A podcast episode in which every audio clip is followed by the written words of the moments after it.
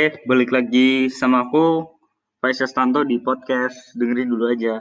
Uh, aku udah lama gak bikin podcast. Terakhir tuh berarti sekitar bulan April kalau nggak salah aku lihat di episode sebelumnya. Terakhir tuh kalau nggak salah diam-diam suka itu aku buat bulan April dan itu bener-bener zaman awal-awal covid banget. Di situ aku setelah itu berhenti karena ya aku modelnya kan lebih suka kayak ngobrol gitu sih nggak terlalu suka kayak ngomong sendiri di podcast episode yang terakhir itu dan setelah covid nggak selesai-selesai akhirnya aku nggak pernah ke sebenarnya ketemu sih sama teman-temanku cuma kayak nggak ada kepikiran buat bikin podcast dan setelah covid covid itu aku waktu itu fokus di adalah sesuatu yang aku fokusin buat ngelanjutin pendidikan aku dan sekarang baru kepikiran buat bikin podcast lagi. Sebenarnya bukan kepikiran sih lebih kayak gabut aja karena sekarang kebetulan udah uh, ngontrak sama teman-teman aku. Di sini aku bakal ngobrol sama teman-teman aku yaitu sama aja seperti biasanya. Halo, aku Kimpal. Ya, terus ada yang baru nih. Kenalin dong. Halo, aku Fabian. Ngobrol sama Kimpal dan Fabian. Mereka berdua tuh uh, teman-teman SMA aku dan kebetulan kita sekarang berada di perantauan dan di sebuah atap yang sama di kontrakan dan kita bakal ngomongin ngomongin apa nih Pak? Sama. kita bakal ngomongin tentang rantau. Bukan mau sok-sokan karena rantau nih, lebih kayak sebenarnya bingung aja sih mau ngomongin apa, cuma gabut terus pengen bikin podcast. Nah, buat awal-awal mulai lagi gitu, comeback kan cocok lah buat topik Ya. ini. Kayaknya juga lagi rame gak sih? Rantau-rantau Rame gitu. sih. Apalagi Hmm. pandemi kan. Menurutmu gimana nih? Tentang rantau sendiri, ketika kamu dengar kata-kata rantau apa tuh yang ter yang muncul di pikiran kamu?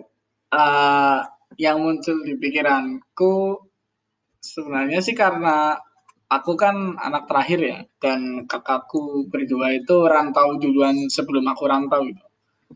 Dia pandanganku eh, biasa aja sih, maksudnya nggak nggak nggak nggak sedih yang enggak nggak istilahnya eh, merintis apa namanya? Kan kalau merantau berarti eh, aku harus cari kerja gitu. Ya enggak banget seperti itu sih. Lebih ke ya kita hanya pindah tempat aja sih gitu.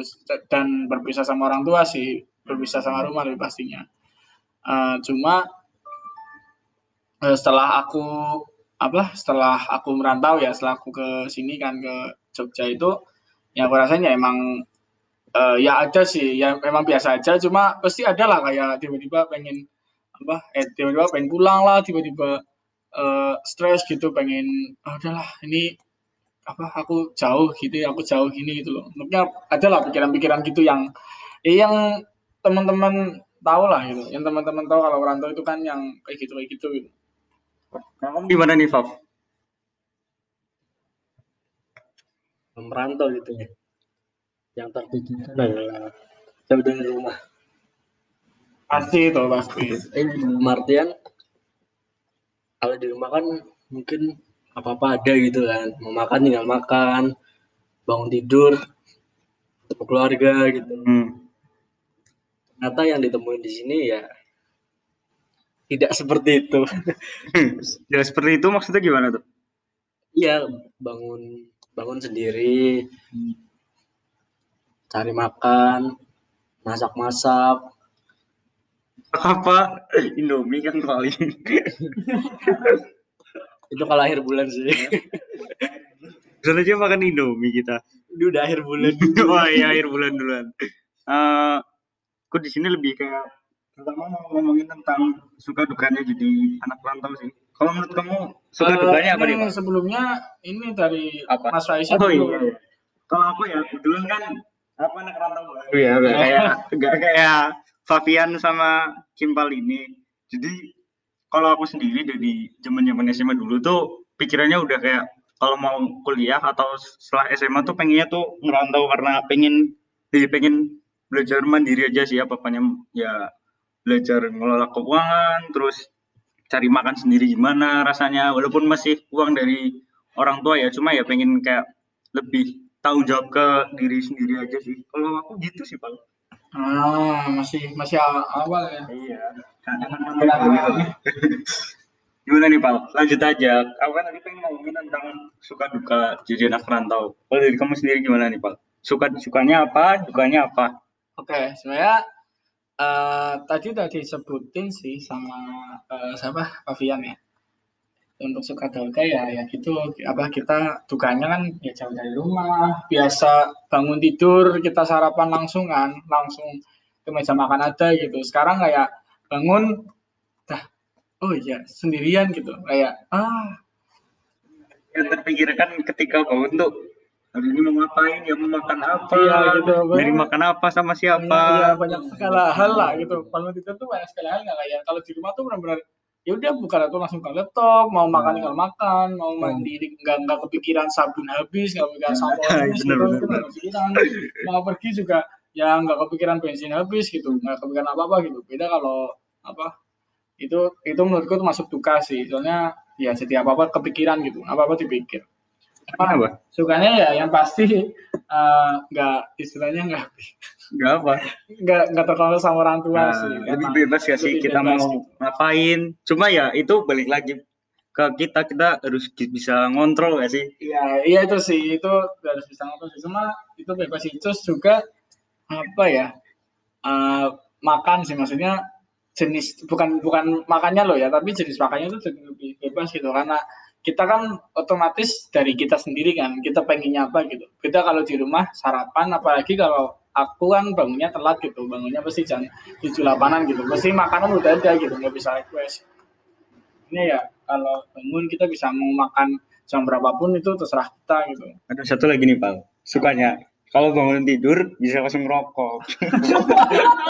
Enggak enggak enggak. Di rumah kan nggak bisa loh. Sebenarnya kalau aku ya udah boleh boleh aja. Cuma tetap nggak enak aja kan bangun tidur nyalain rokok. Kalau di sini kan ya bangun yang yang dilihat teman-teman langsung bisa ngerokok ngobrol-ngobrol. Di rumah paling bangun buka HP scroll scroll terus habis itu lapar makan kuliah terus ujung-ujungnya sore sampai malam main. Nggak nggak kayak nggak mikirin yang lain lah Ya, Gitu kalau aku sih bangun tidur HP-an ya walaupun di eh, apa merantau atau enggak bangun ya HP-an gitu. cuma kan tetap Enggak, kita enggak mikirin gitu. tetap mikirin sesuatu yang harus kita pikirin dari ini kan Iya, ya Kita bedanya di situ. Kalau pikiran emang iya, cuma eh, aktivitasnya tuh tetap sama aja. Nih. Kalau kamu dari Fabian sendiri apa nih suka dukanya jadi anak rantau? Apa dulu nih? Suka apa dukanya dulu nih? sih apa aja? Hmm, dukanya dulu aja ya. Dukanya yang pertama jelas jauh dari keluarga, jauh dari orang tua. Mungkin juga ya eh, kadang-kadang rasa kesepian juga. Fabian kenapa, Fav? Iya karena jauh dari keluarga Oh. gitu. Banyak hal positif yang bisa diambil sih kayak kita bisa belajar buat lebih mandiri terus Hmm.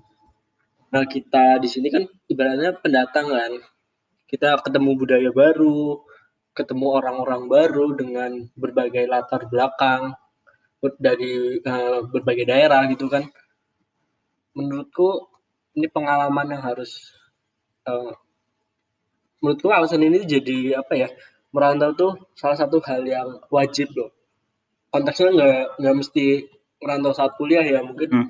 saat udah eh, setelah sekolah cari kerja menurutku di daerah asal terus lah kita coba coba ada dunia luar gitu lah. Hmm. itu sih sukanya sih salah satunya itu ya ketemu teman teman-teman baru jelas lah orang-orang Orang baru. gitu. Kalau itu udah suka. Tadi suka apa dua sih? dua-duanya Oh, udah duanya. ya. Kalau dari aku sendiri nih, sukanya ya yang jelas itu sih bangun tidur pagi bisa langsung rokok. Kalau di rumah kan nggak bisa gitu ya. Dan habis itu tidur lagi. Kalau sekarang tidur lagi gak ada kuliah.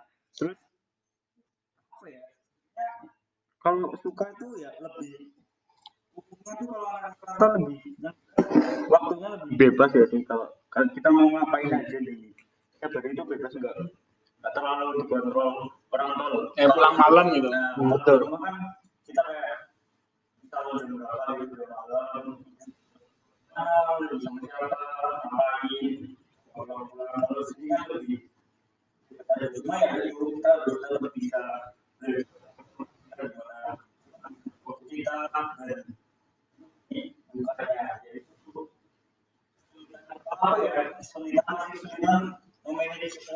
ya. Kalau dari kalian gimana nih tentang keuangan di saat rantau? Fabian dulu sih. Kafian. Saya Fabian tuh kayak lebih lebih melarat lah bisa. Hmm.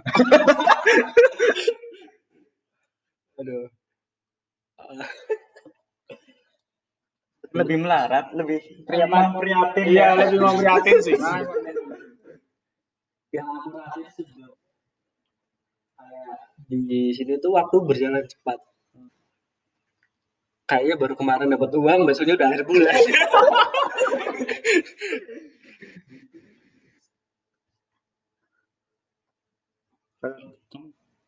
Lah aku sih sebenarnya untuk manage uang ya nggak tahu kenapa sih aku emang istilahnya nggak pernah kehabisan uang gitu. Hmm. Uh, sebenarnya eh, ya kalau menurutku sendiri ya subjektif pribadi sih aku manage uangnya bagus. Nah, soalnya aku tahu kayak eh, aku mau makan misal aku mau dengan sanggupku misal berapa gitu, misal 200 ya seminggu. Terus aku mau manage biar eh, aku pokoknya makan itu 20.000 ribu misal. Itu itu contoh ya, maksudnya itu contoh gitu. itu dua puluh ribu. Ah, dua ribu per hari. Ya udah aku manage pokoknya aku mau makan apa pun gitu, terus pokoknya 20 gitu. Kalau mau lebih ya konsekuensinya eh, di hari kemudiannya sih. Maksudnya misal aku habis sekarang 25, berarti mungkin hari besok aku berarti bakal makan nasi sayur gitu yang cuma 5000 gitu. Jadi manage di situ sih. Terus kalau untuk hal lain sih ya alhamdulillahnya aku ini sih udah apa istilahnya kayak paketan gitu aku udah eh, ya minta lagi sih maksudnya itu jatah yang lain gitu ya. Beda Sama ya termasuk uang sangu ya. ya maksudnya ya sebenarnya uang uang sangu tuh masuk semuanya cuma aku manage langsung gitu loh kayak eh, yang oh misal lima puluh ribu nih buat paketan gitu Eh, terus ini tiga puluh ribu buat bensin seminggu gitu misal Oh berarti kayak misal kamu kalau misal kayak kalau bilang 200, langsung mungkin kalau paketan disisain buat bensin dulu gitu. iya sih lebih situ sih. Hmm. Terus juga ya yang penting nabungnya sih. Ibaratnya apalagi aku tuh enaknya kan mintanya per minggu gitu. Hmm. ya dikasihnya per minggu jadi ya lebih bisa manage gitu. Misal kayak oh sisa sisa uang ini nih. Misal kayak aku ternyata makannya hemat gitu. Entah dapat sholat jumat kan sholat jumat dapat makan atau mungkin dapat Nah, atau mungkin dapat eh, soto gratis waktu jumat pagi atau minggu pagi gitu misal itu kan jadi tambah hemat kan gitu jadinya aku bisa ngisiin uangnya sih ya alhamdulillahnya nggak aku makan nggak aneh maksudnya nggak nggak semelarat itu lah nggak kayak bener-bener ya pernah sih Ya. makan nasi sayur yang harganya 3.500 itu pernah emang dikit banget demi Sehari itu kalau. eh, nggak sehari maksudnya satu kali makan gitu Oh satu kali makan. cuma emang ya masih ada uang cuma pengen aja makan itu gitu. Bukan gara-gara prihatin. Gitu. Kalau kalau aku ya, kalau masalah makanan ya, kalau aku cenderung nggak ngepres banget deh untuk makan, tapi juga jangan sampai aku beli makanan yang over budget gitu loh. ya itu sama sih. Ibaratnya kalau buat makanan ya udah normal-normal aja, cuman aku ngepresnya itu buat biaya-biaya yang sebenarnya itu nggak perlu. Kayak misalnya banyakan nongkrong. nah itu sih sebenarnya di situ sih ya. Uh, apalagi mahasiswa ya. Sebenarnya kalau untuk makan apalagi ini kan aku di Jogja kan. Ya ini kita bertiga di Jogja itu untuk makan tuh murah loh hitungannya. Ya sebenarnya paling boros itu di ini sih di Nongkrong, Nongkrong gitu. ya kalau rokok sih enggak ya maksudnya enggak kerasa gitu. Cuma kalau nongkrong itu kan ibaratnya langsung dua puluh ribu gitu sekali ini. Bisa jadi jatah sehari itu buat habis di satu kali nongkrong Iya, gitu ya. ibaratnya bisa buat makan sehari itu buat nongkrong cuma beberapa jam doang gitu. Hmm.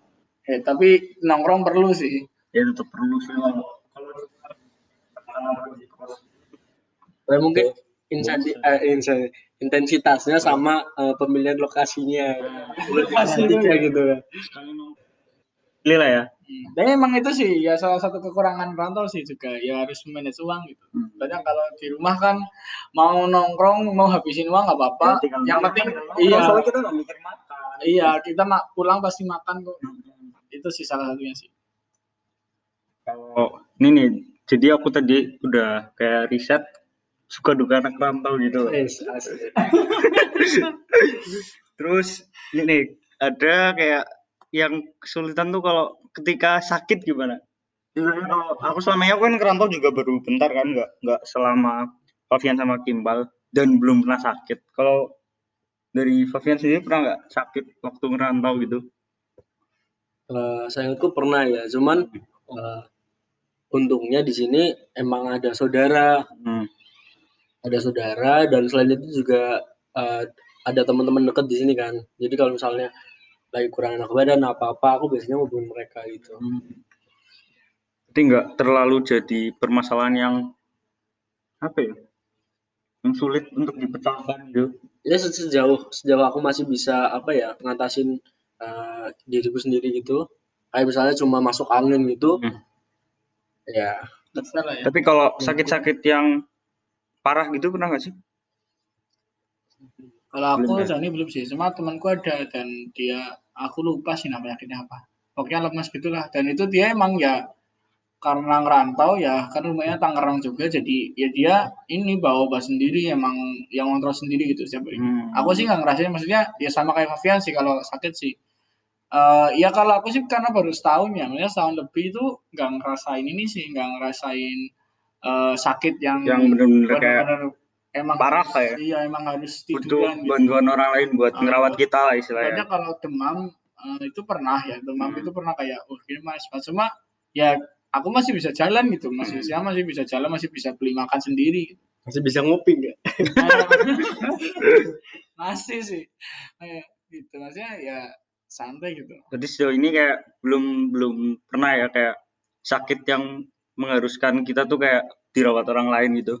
Belum Iya. pernah semua ya. Cuma kalau cuma kalau untuk yang sakit parah gitu ya kakakku pernah sih, maksudnya kakakku itu kan apalagi kan karena udah tua ya jadinya udah istilahnya udah di dunia kerja gitu. Jadi teman udah udah dikit gitu hitungannya udah hidup sendiri sendiri kan Eh, terus dia pernah kayak apa telepon ternyata dia lagi sakit gitu telepon uh, papaku kan.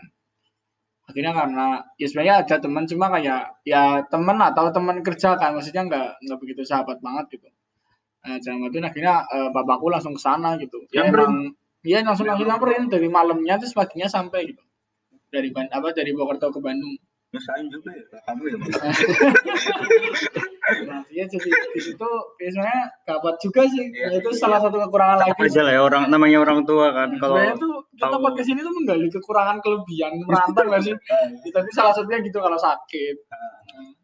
tapi oh ini ya aku kalau misalnya aku kenapa kenapa tuh aku berusaha untuk eh, sebisa mungkin kalau ini nggak terlalu mendesak aku nggak ngehubungin orang tua gitu. ya. bukan orang tua tahu ya orang tua cemas sih Iya. Ya, kan sebenarnya kan tujuannya jangan sampai orang tahu kan biar nggak cemas maksudnya. ya kan ada mungkin ada yang eh, anaknya udah bisa itu jadi nggak Hmm. terlalu cemas kan Oh, Kan iya, iya. tiap orang tua juga beda-beda kan. Iya sih benar benar benar. Kayak terus terus aku tadi dapat kayak baca statement nih. Jadi anak rantau membuat lebih dewasa sebelum waktunya itu bener nggak?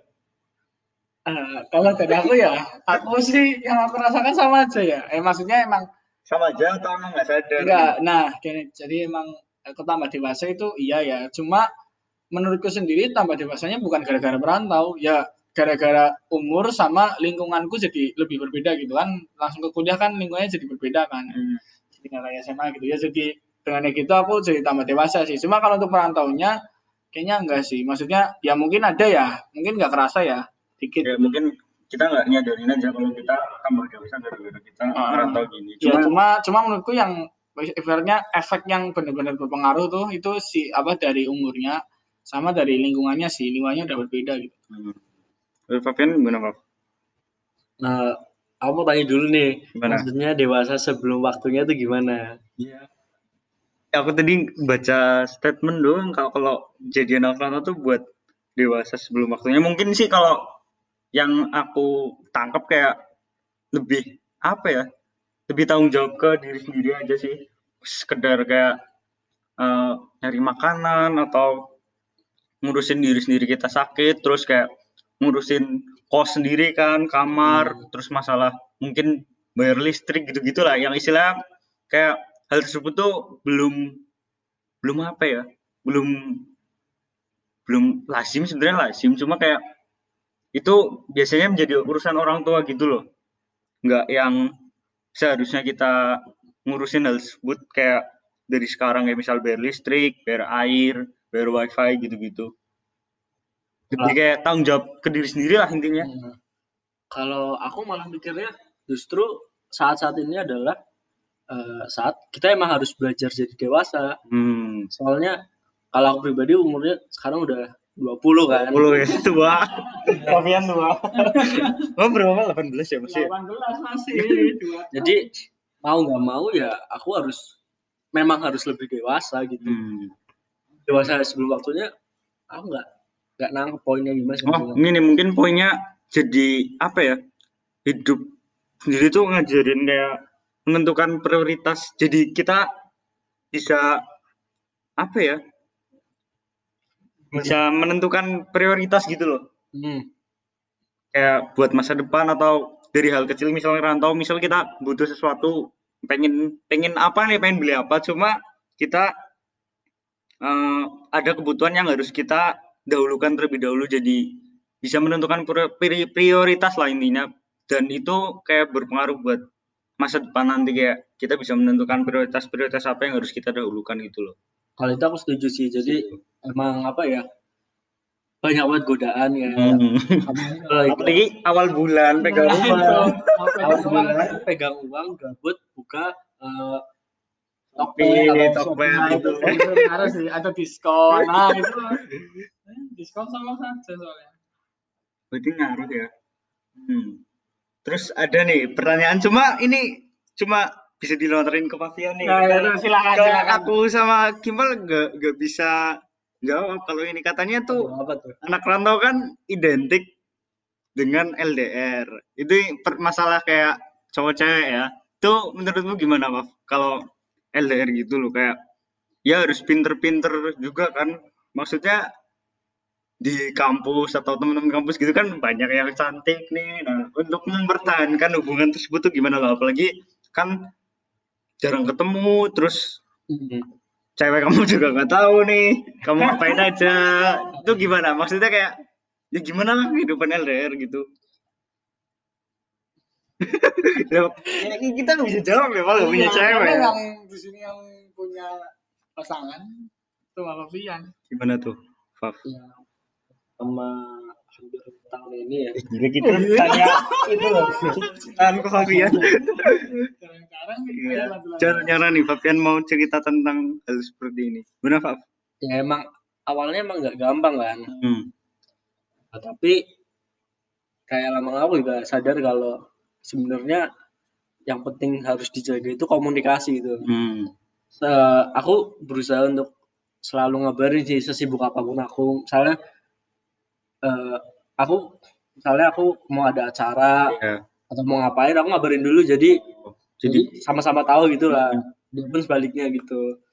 Jadi biar nggak ada pikir yang macam-macam gitu. oh jadi misal kayak mau Mhm. apa ya misal kamu mau ngelakuin kegiatan yang kira-kira nggak bisa pegang handphone untuk komunikasi terus tuh kamu ngabarin dulu gitu Iya, kan juga nggak nggak apa ya nggak nggak selamanya kita bakal eh, megang handphone terus kan untuk beban sehari-hari gitu kan. Susah apalagi waktu kuliah masih offline, nah ada kelas, ada acara-acara lain gitu. Hmm. Wow.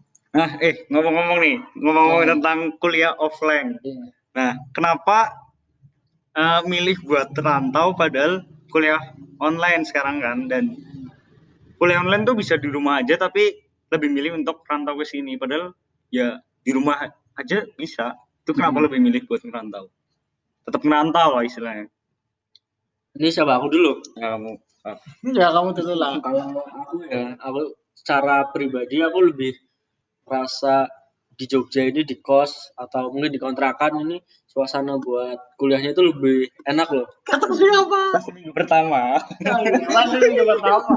Lanjut. Enggak, tapi dari eh, semester kemarin yang aku rasain juga gitu. Soalnya dari semester 2 waktu eh, apa?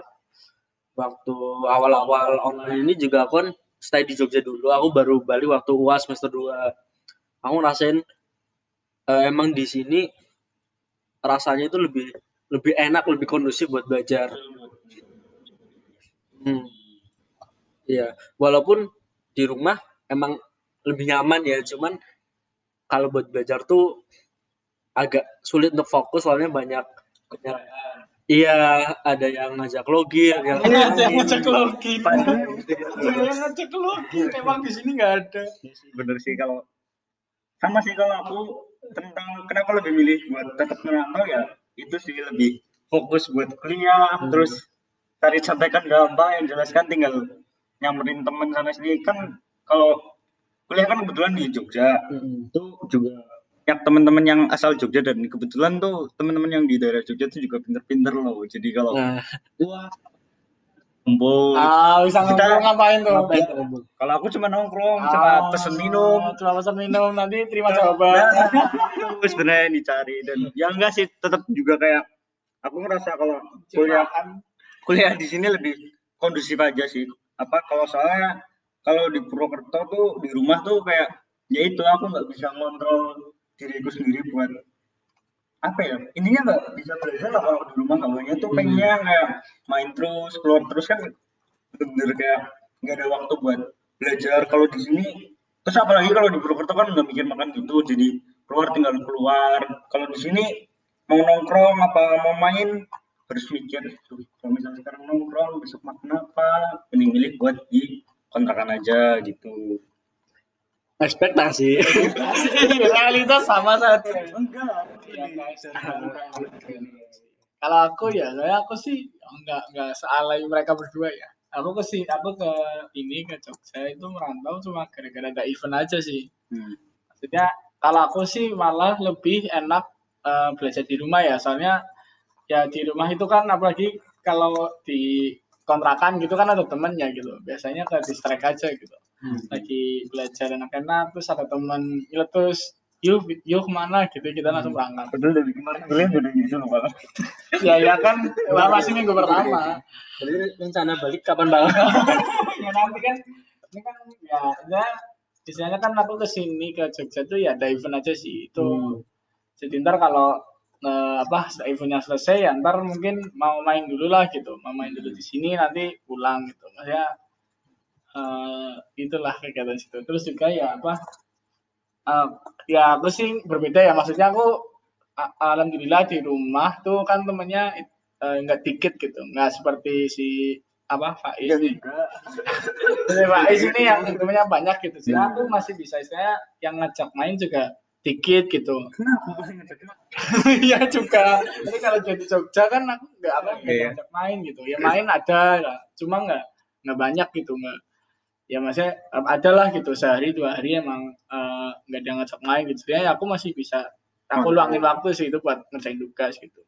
Terus juga kalau mau untuk yang nongkrong bareng teman-teman itu yang mau cari jawaban itu ya aku juga bisa lewat platform mana-mana sih. Hmm. Sering gitu. Telepon line lah, Discord lah gitu. Oke, mungkin itu aja sih kayak apa ya? Mungkin itu aja sih yang sedikit yang bisa kita omongin tentang merantau itu sendiri ya kayak intinya ya semua punya pendapat masing-masing dan ya kayak tadi mungkin perbedaan antara aku sama Pavian bisa lebih nyaman pas kuliah tuh ngerantau walaupun online kalau Kimmel lebih nyaman kuliah di rumah Ya, mungkin ada lainnya sih mau diomongin udah nggak ada ya terserah. Kan yang dengerin juga tidur. Iya, yang dengerin juga tidur, apalagi sampai detik ini yang bertahan dikit. Ya mungkin itu aja sih yang baru bisa kita sampaikan ataupun kita obrolin. Semoga teman-teman bisa yang positif diambil positifnya, kalau yang negatif ya udah dibuang aja. Bisa buat pembelajaran kita bareng-bareng. Oke, thank you Fabian, thank you Kimbal Oke. udah mau Oke. join di episode kali ini. Episode debut nih. Ya, udah lama nggak bikin podcast. Terima kasih. Sampai ketemu di episode selanjutnya.